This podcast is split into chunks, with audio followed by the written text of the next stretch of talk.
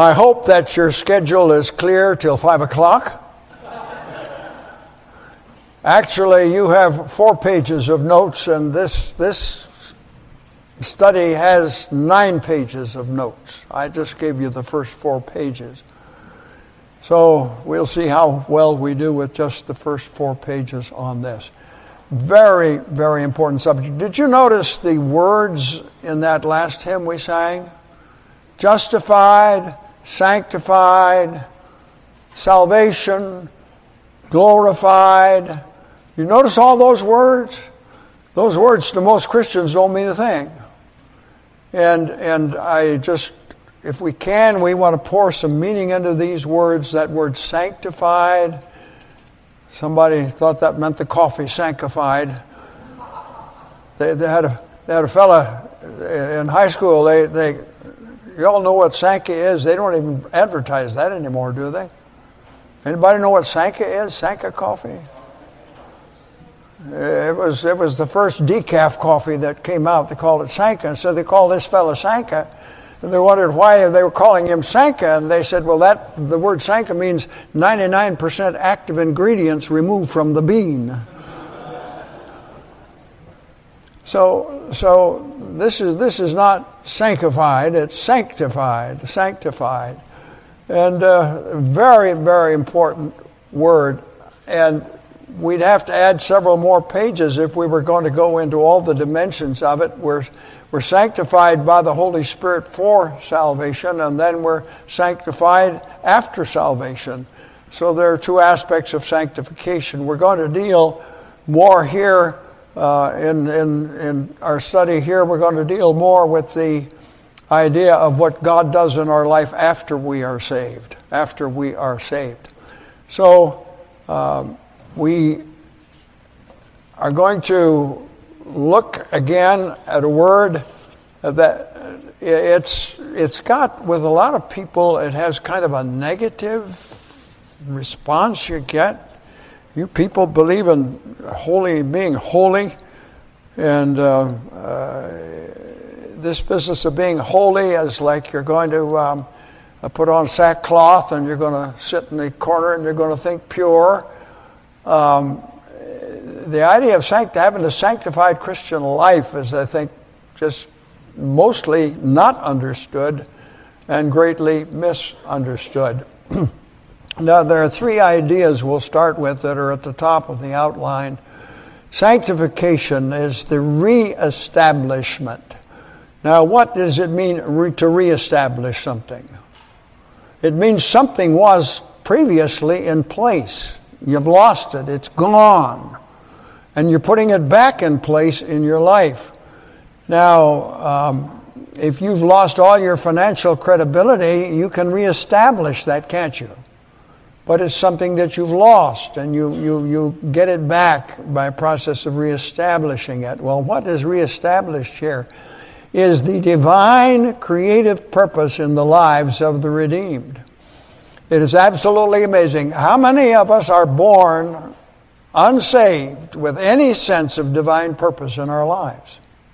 The only purpose we know is taking care of number one.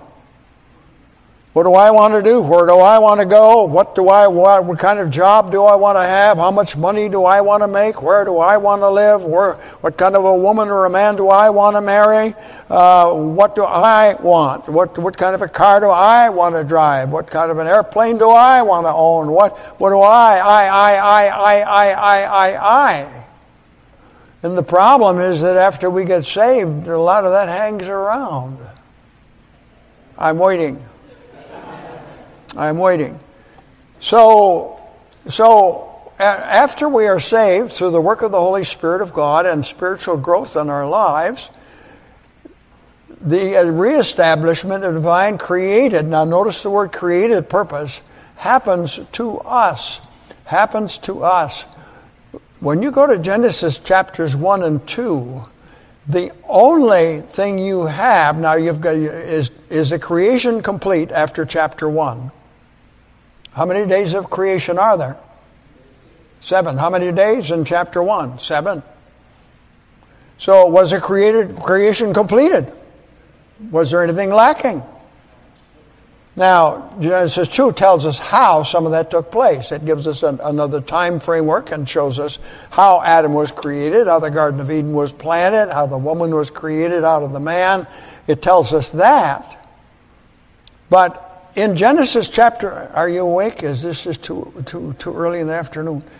Uh, in Genesis one and two, is there anything, anything in existence in the world? Is there anything in existence in the world outside of God's divine purpose and plan? Nothing.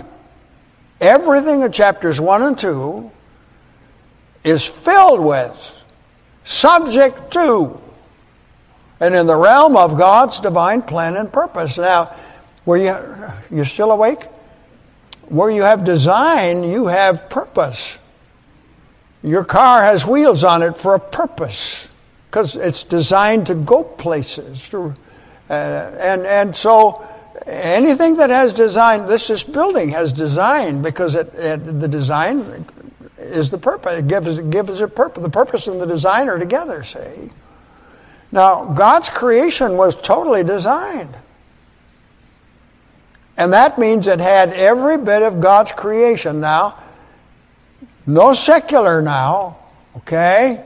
No sacred and no secular. Everything had divine purpose. The trees had divine purpose. The animals had divine purpose. The garden had divine purpose. Everything in chapters one and two had divine purpose, because it had divine design. So now, what happened in chapter three? Well, man walked away from that.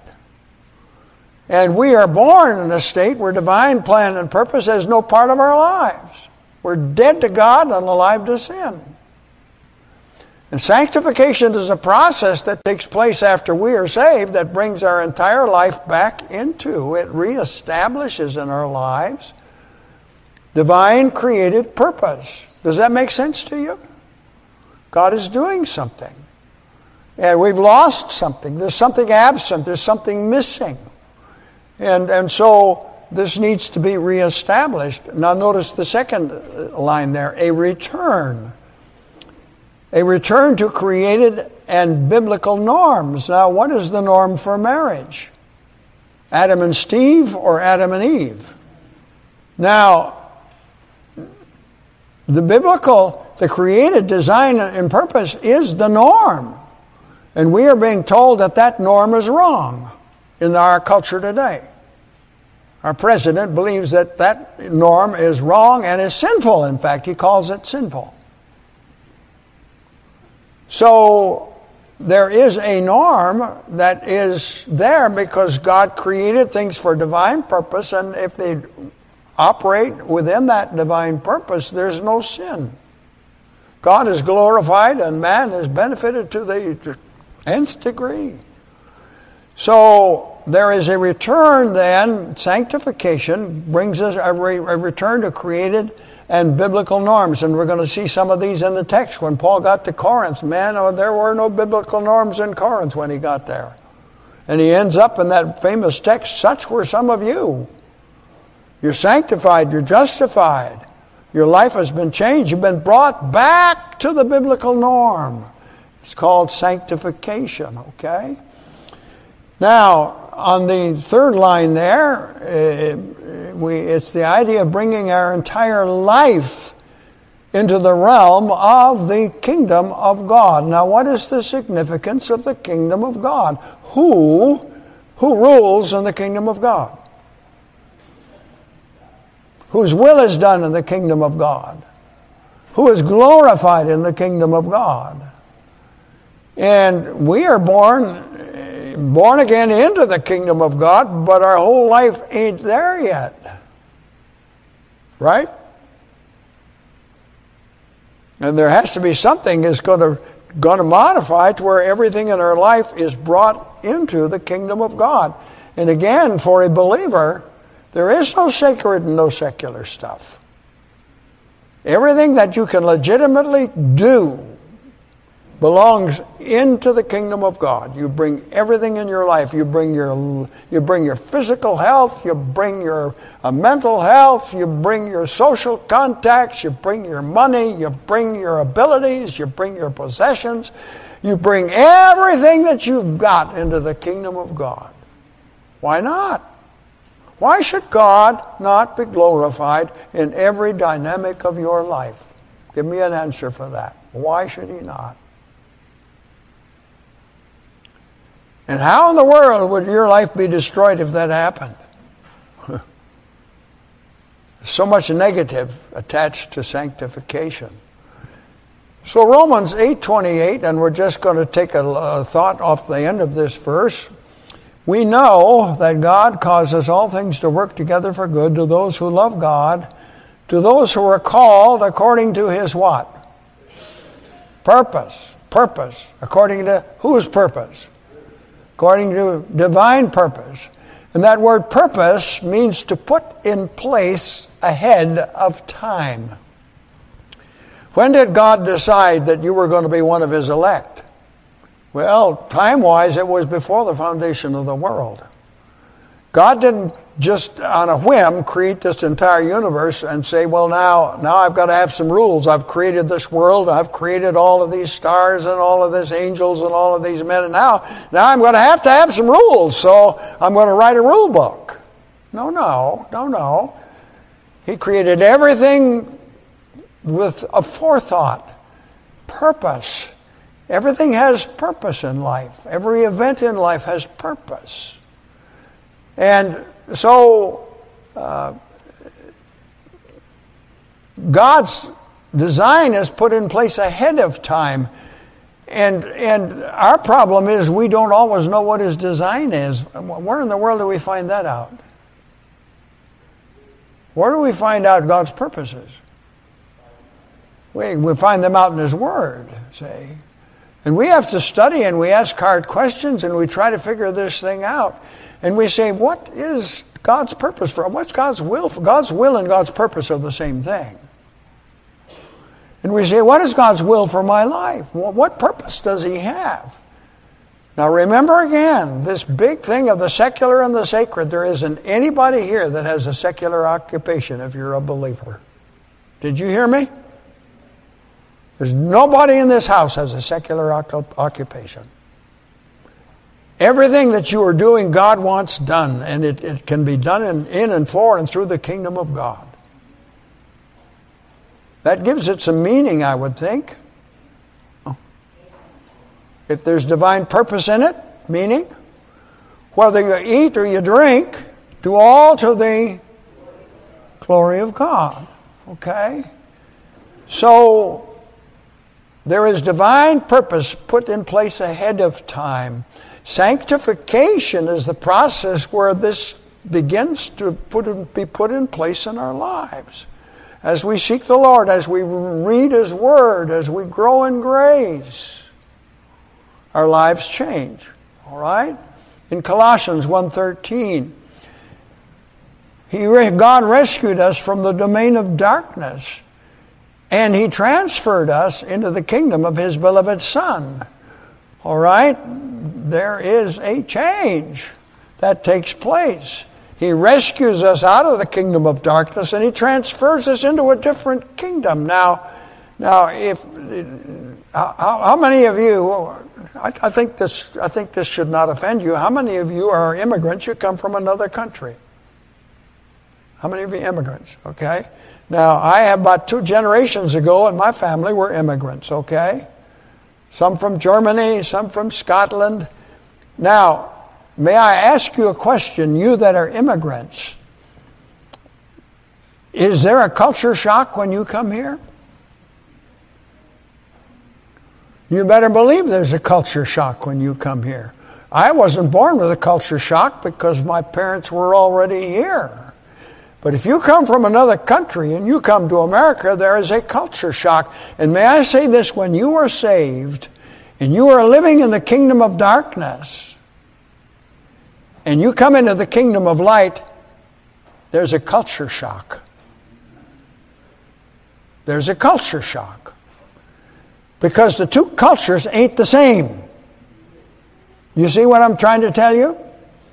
It's a brand new culture, and you come into a church like this and you say, wow, what are these people all about? Why do they do this stuff? And there's a culture shock. And may I say, if we don't have a Bible-believing church, if we have a church without a culture shock when people come in, if everything they in their ungodly kingdom of darkness is in our church, we've got the wrong kind of a church. We've got the wrong kind of a church. Somebody said, look, if we did, if people are offended by our music, they, if they're offended by what's in the kingdom of light, ooh, that's culture shock. And there's something wrong with the church if there isn't a legitimate now, some of this, woo, some of this stuff that goes on, this wild and woolly stuff, we're not talking about that. Not talking about that. So he rescued us from the kingdom of darkness. He transferred us into the kingdom of his beloved Son. So there is a culture shock that happens. You you don't do this and you don't do that. And in our church, we don't talk about the don't do's very much, but but but you, you do what is right and you get occupied in that and your life changes. And what's wrong with you guys? You don't do this. You don't, you're just totally different. Culture shock, okay? It's two different kingdoms. And if there were two different kingdoms, then sanctification wouldn't be the it'd be an issue at all. Okay? Now, First Peter two, and uh, in this verse, you, you are a chosen race, royal priesthood, holy nation, people for God's own possession, so that you may proclaim the excellencies of him who has called you, notice, out of darkness into his marvelous light. And this sanctification process takes us out of the kingdom of darkness, and it and our our minds are renewed, and our lives are renewed, our spiritual life is renewed. But this is a process. May I ask you again, if you're an immigrant, have you have you gotten used to the U S A yet? I hope you haven't gotten used to a lot of it, because nobody ought to get used to a lot of what's over here. But but but it, it there's, a, there's a process, and it takes a long time to feel at home. And it takes a long time to feel at home in a biblical Christianity, when, especially when you come out of a pagan, a pagan background. So, so this business of sanctification, it reestablishes divine created purpose, it returns us to created and biblical norms, and it brings our entire life. It's a process of bringing our entire life into the kingdom of God. Now, so, let's see, you still awake? All right, you're going to sell your house or break your lease in your apartment. You're going to move. Moving day has come. So what you do is you take your purse and your billfold, you get in your car and you go. No, you got some things you want to take along, don't you? And you're going to a new location, so what are you going to take along? Well, if you got valuable furniture, you're going to put that in the in the in the pod or the moving van, and and and you're going to decide the things that you need to bring along. Some stuff you're going to say it's not worth bringing along, forget it. You'll auction it off or sell it or put it in the dumpster.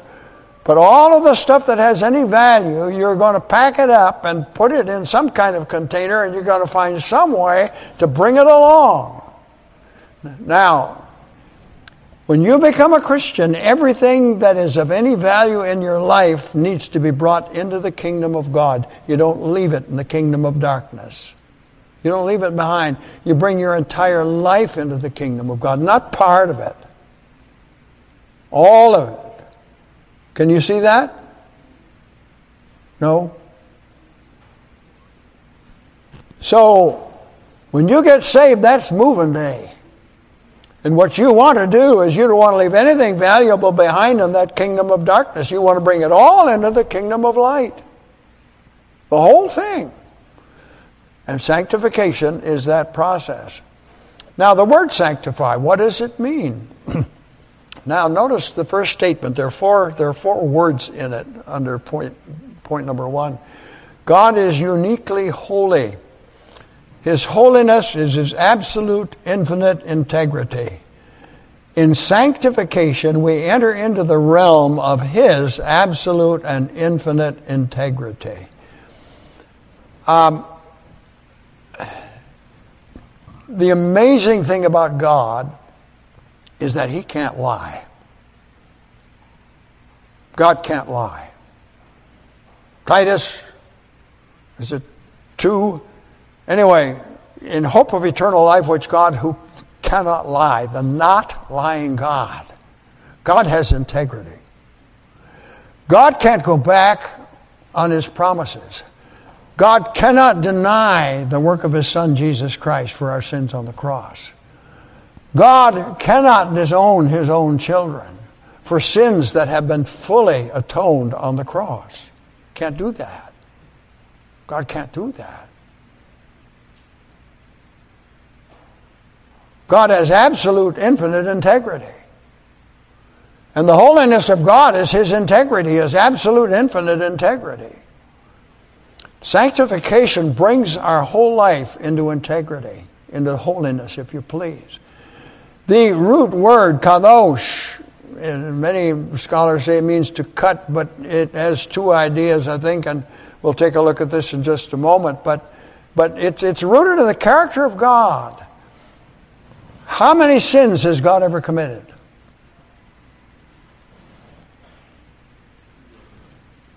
Not one. Not one. God is absolute apart from evil, and He's absolutely apart for that which is right and good. There's those two aspects. And the idea of sanctify means that I become like God. I remove everything from my life that's evil and sinful, and I devote everything to what's good and right, period. There's those two, those two things.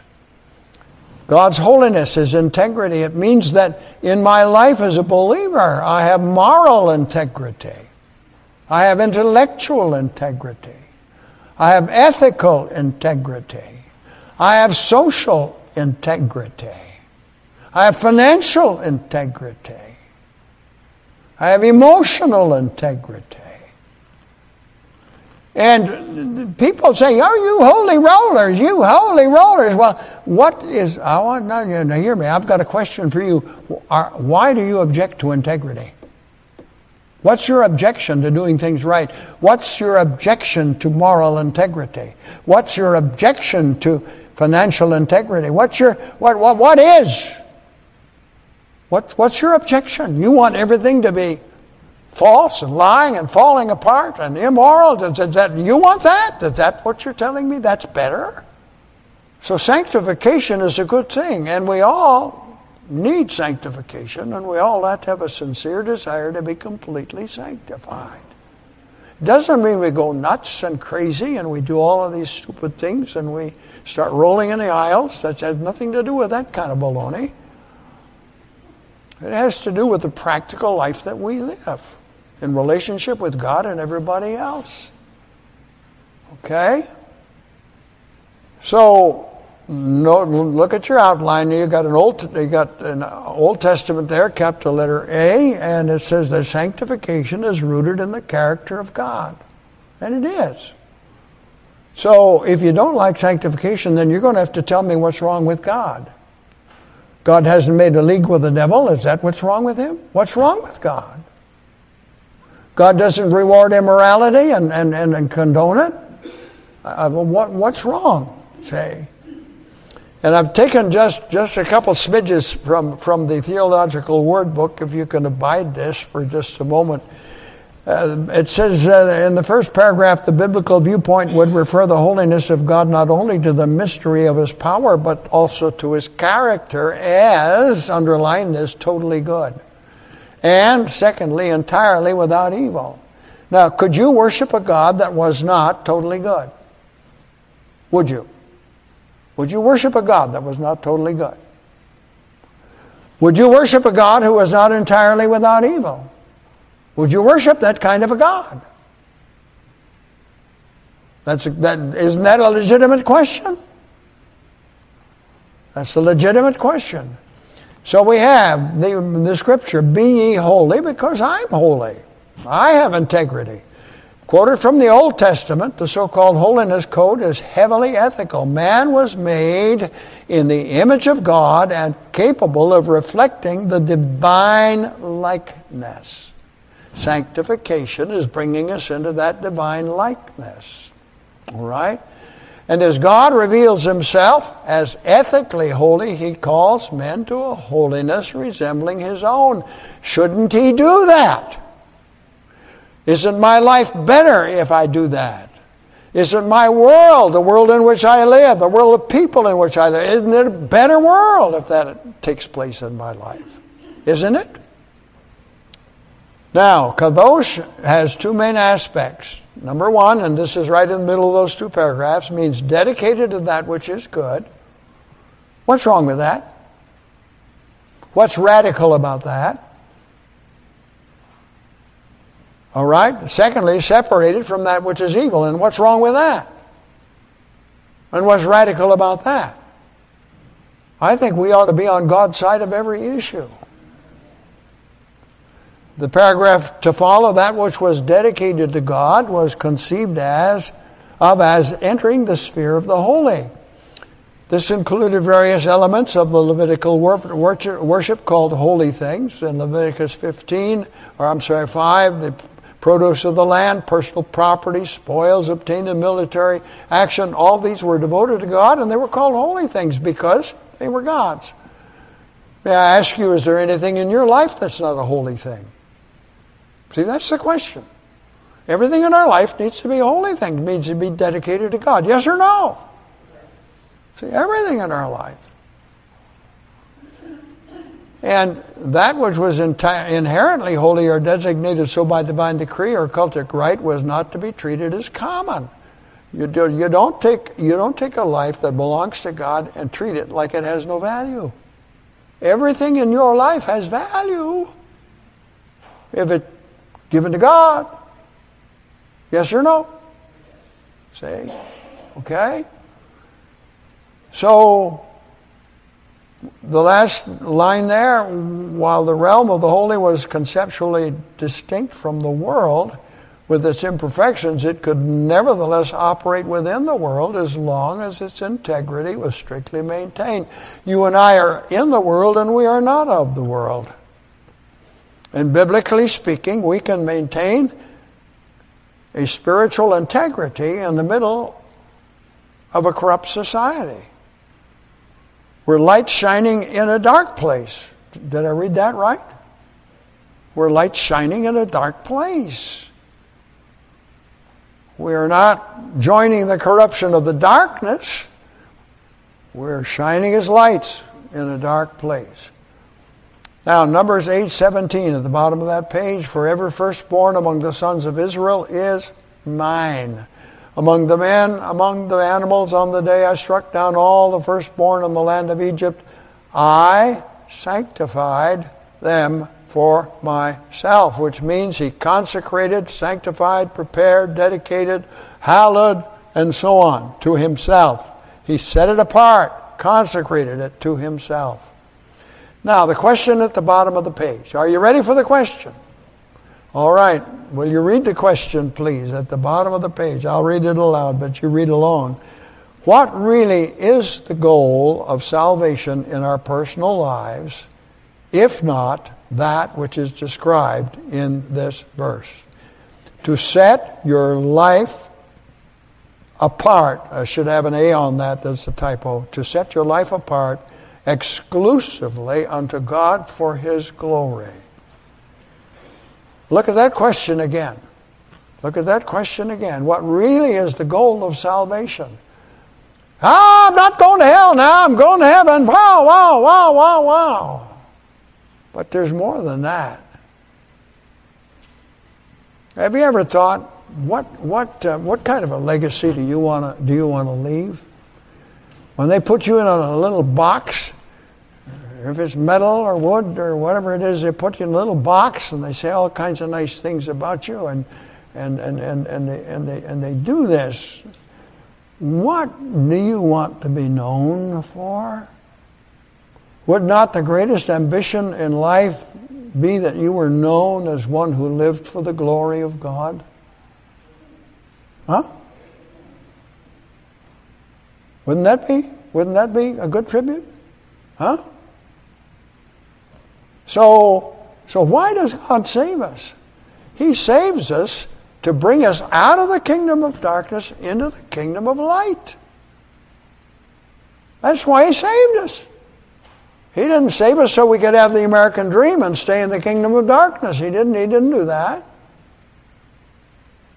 He saved us so that we could become a part of the kingdom of light. So, sanctification becomes tremendously important. Page two. Page two, we have the New Testament. Here you have the word hagiazo, and the root of that word means holy. Again, the holiness of God is His integrity. In the New Testament, First Thessalonians five, may the God of peace Himself sanctify you uh, partially. You're not reading. May the God of peace sanctify you partially, entirely. May your spirit, soul, and body be preserved complete without blame at the coming of our Lord Jesus Christ. Have you ever asked God to do this for you? I have. This is a good prayer. This is a good prayer. All right. Freiberg says, notice uh, hagiazo there. You can't read that, but it's in the colored font. It means to make holy, consecrate, sanctify. Things set apart for sacred purposes, consecrate, dedicate, if God's name to treat as holy, and so on. Briggs and Driver says, pertaining to be totally complete with implication of meeting a high standard, that you may be preserved, complete, meeting a very high standard, quite perfect.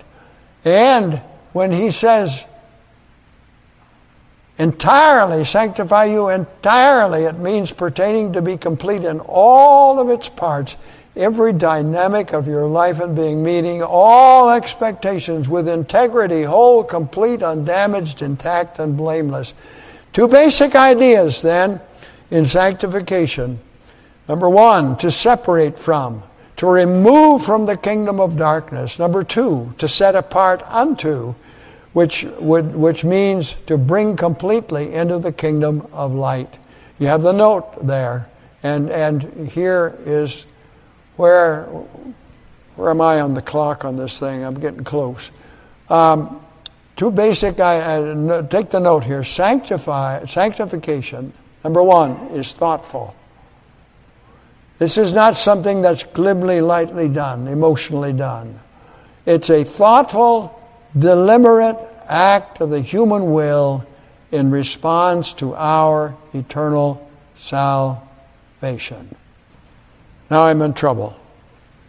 Pastor, you got in trouble with the clock this morning, and I'm in trouble with the clock. I am in trouble with the clock. I am. My my definition of cruel and unusual punishment, two things. Number one, the clock, and number two, the calendar. Those are my definitions. Okay. So let me see what I've got here. Let me see what I've got here. Okay, l- let me just begin. Let me introduce point number two. Okay? Point number two. Why do we need to be sanctified? Now, we'll further explain a lot of what we've already said, all right? And catch it from a different angle. But I can I can take point A here, and I think that this will be helpful to us. All right, four basic presuppositions that we have here. Genesis one, verse twenty-six. Will you please, this if you, if you know this, you need to read it again. Okay, don't don't don't take for granted you know this, you've heard it and you know it, okay? Now, walk with me through this text, please. Genesis one, verse twenty-six. Then God said, let us, Father, Son, and Holy Spirit, let us make. This is the word asa. It means to take something and to make man out of it. In our, what? Image. in our image, according to our what? Likeness. So you got two words, image and likeness, okay? Sanctification has to do with bringing our life into the image and likeness of God. Why did God make man? To be in, in Satan's image? To be in the image of the culture? Why did God make man? See? What's, what, how do we get here? For what reason? Okay? Let us make man in our image, according to our likeness. Now, man is to have an extremely important appointment. Let them rule over the fish of the sea, the birds of the sky, the cattle, over all the earth. Now, just underline those three words, all the earth. All, who was supposed to rule? Man was supposed to rule. Am I right on this? I'm going to create a man to take charge of this thing. This is going to be his kingdom. I'm going to put him in charge of all of this.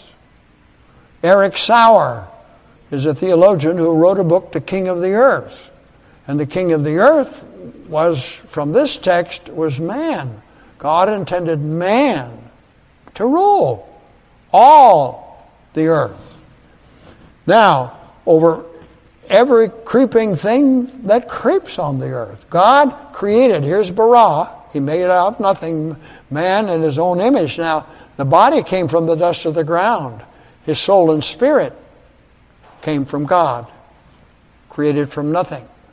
So he was both made and made from nothing. God created man in his own image, in the image of God. He created him, male and female. He created them. God blessed them. And God, by the way, the male and female is bara. So the female is not only a physical body, it's her spiritual and, and, and uh, soulish makeup. It came from God directly. God blessed them and said to them, be fruitful, multiply, fill the earth, subdue, which means subjugate it, which means rule over it. Rule over the fish of the sea, over the birds of the sky, over every living thing that moves on the earth. Everything, a living thing. Now, I'm going to revise these notes for next week. And I have here a text out of Hebrews chapter two. And uh, so it will, should be in your notes. Hebrews two six. I think it's time to go home. You are dying down on me. Okay. What is man that you remember him? The Son of Man, you are concerned about him. Now, listen here. This is an explanation of what happened in Genesis one and verse twenty-six and twenty-seven, twenty-eight. You have made him for a little while lower than the angels. So God did not put his creation in this world in charge of angels. He put it in charge of Adam, a man, okay? Now, there are three things in this text. You have crowned him, you crowned man, you crowned Adam and Eve with glory and honor. God didn't just, like a slave owner, say, now this is what you got to do. He said, I am going to give you the whole thing. It's all yours. You're to rule it. It is your domain. It is your realm. You talk about dignity. You have crowned man with glory and honor. And when you come to chapter three and the devil comes along and accuses God of ill motives, wow. As if the devil is going to do this for Adam and Eve and more. He's going to take all this away from them. You lose your glory and honor when you end up in the wrong kingdom. You have crowned him with glory and honor. Secondly, you have appointed him over the works of your hands. This is God's world, God's universe, and he appointed man over that which was his. Let me ask you a question. Supposing that I am a billionaire and I have a corporation that is worth twenty-five billion dollars. And I come to you and I say, I want to, I want to put this whole thing under your charge and supervision. You are the boss. You're going to run this thing. You're going to profit from it. It's yours. You are in charge. Now, I own it. I own it. How many of you think it might be an honor to be appointed the C E O of a twenty-five billion dollars corporation? And a friend of yours comes along and says, oh, he's just got ulterior motives. That's Genesis chapter three. He's just trying to keep you from realizing your potential. He just honored and glorified you and gave you this kingdom. And the devil is saying God did it with the wrong kind of, with bad motives. Like he talks to you and says, God wants your life just so that he can do what he selfishly wants to do with it. And he wants to deprive you of all these good things. You've appointed him over the works of your hands, and you have put all things in subjection under his feet. He has absolute authority to do the job.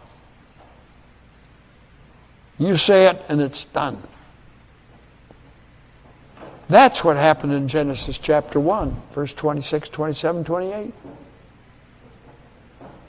You talk about, you talk about an awesome, an awesome occupation. Wow. So we have these four presuppositions. Number one, man was created by a direct act of God. Number two, he was to bear in every dynamic of his life the, and being the image of his Creator. Number three, he was to live and function exclusively within God's divine purpose with which he was assigned. And then number four, sin messed it all up. He lost it all. He walked out of it. He was disbarred from the Garden of Eden. What a mess. When he got done. Well, when we get saved, we get to take all this destruction and ruin in the kingdom of darkness, and we get to bring everything legitimate on over into the kingdom of light and rebuild everything that God wanted us to have in the first place, that we didn't have because we were births of Adam, who walked out on God and threw the whole thing away. Absolutely amazing to be sanctified. So we'll come back to that. And we need to be sanctified because there is something great to which to return. May I ask you a question? Do you know what's going to happen to you? Ultimately, do you know what God's ultimate purpose is for you? What is God's ultimate purpose for you as a believer? God's ultimate purpose for you as a believer is to glorify you with his Son, Jesus Christ. Wow. Me? God has that purpose in mind for me? Well, you can't explain the work of the cross without that. That's what he has in mind. Sanctification, woohoo! If you do it right, it takes you out of despair and ruin into glory. It's a hard journey. It's fraught with temptations and struggles, and difficulties, setbacks. It's fraught with all of these things. But wow! The blessing of God in that journey. So we'll talk some more about that next Lord's Day. Now I thought of singing a hymn of consecration at the end of this message, and I said, no, I'm not going to do that, because this is a struggle that we have. And so if you're going to walk this road, uh, you'll need to walk it in the light of hymn number six fifty-nine. In the light of hymn six fifty-nine. Soldiers of Christ, arise, put your armor on, because this is how we get there. This is not a cakewalk. This is not a picnic. But it sure is a blessed walk as we walk with the Lord. six fifty-nine, and we'll let Pastor come and lead us in, in this closing hymn. Hey, how's your moving day going? How much is left in the old house, and how much have you got moved over, see? The goal is to get all the good stuff moved over, see, into the kingdom of light. So I hope your moving is making good progress. Now, how many of you have moved in five minutes? Doesn't happen. Doesn't happen. It takes a long time. You got to make a lot of trips. It takes a lot, a lot of doing to get all everything over where it needs to be in the new residence. May the Lord bless you.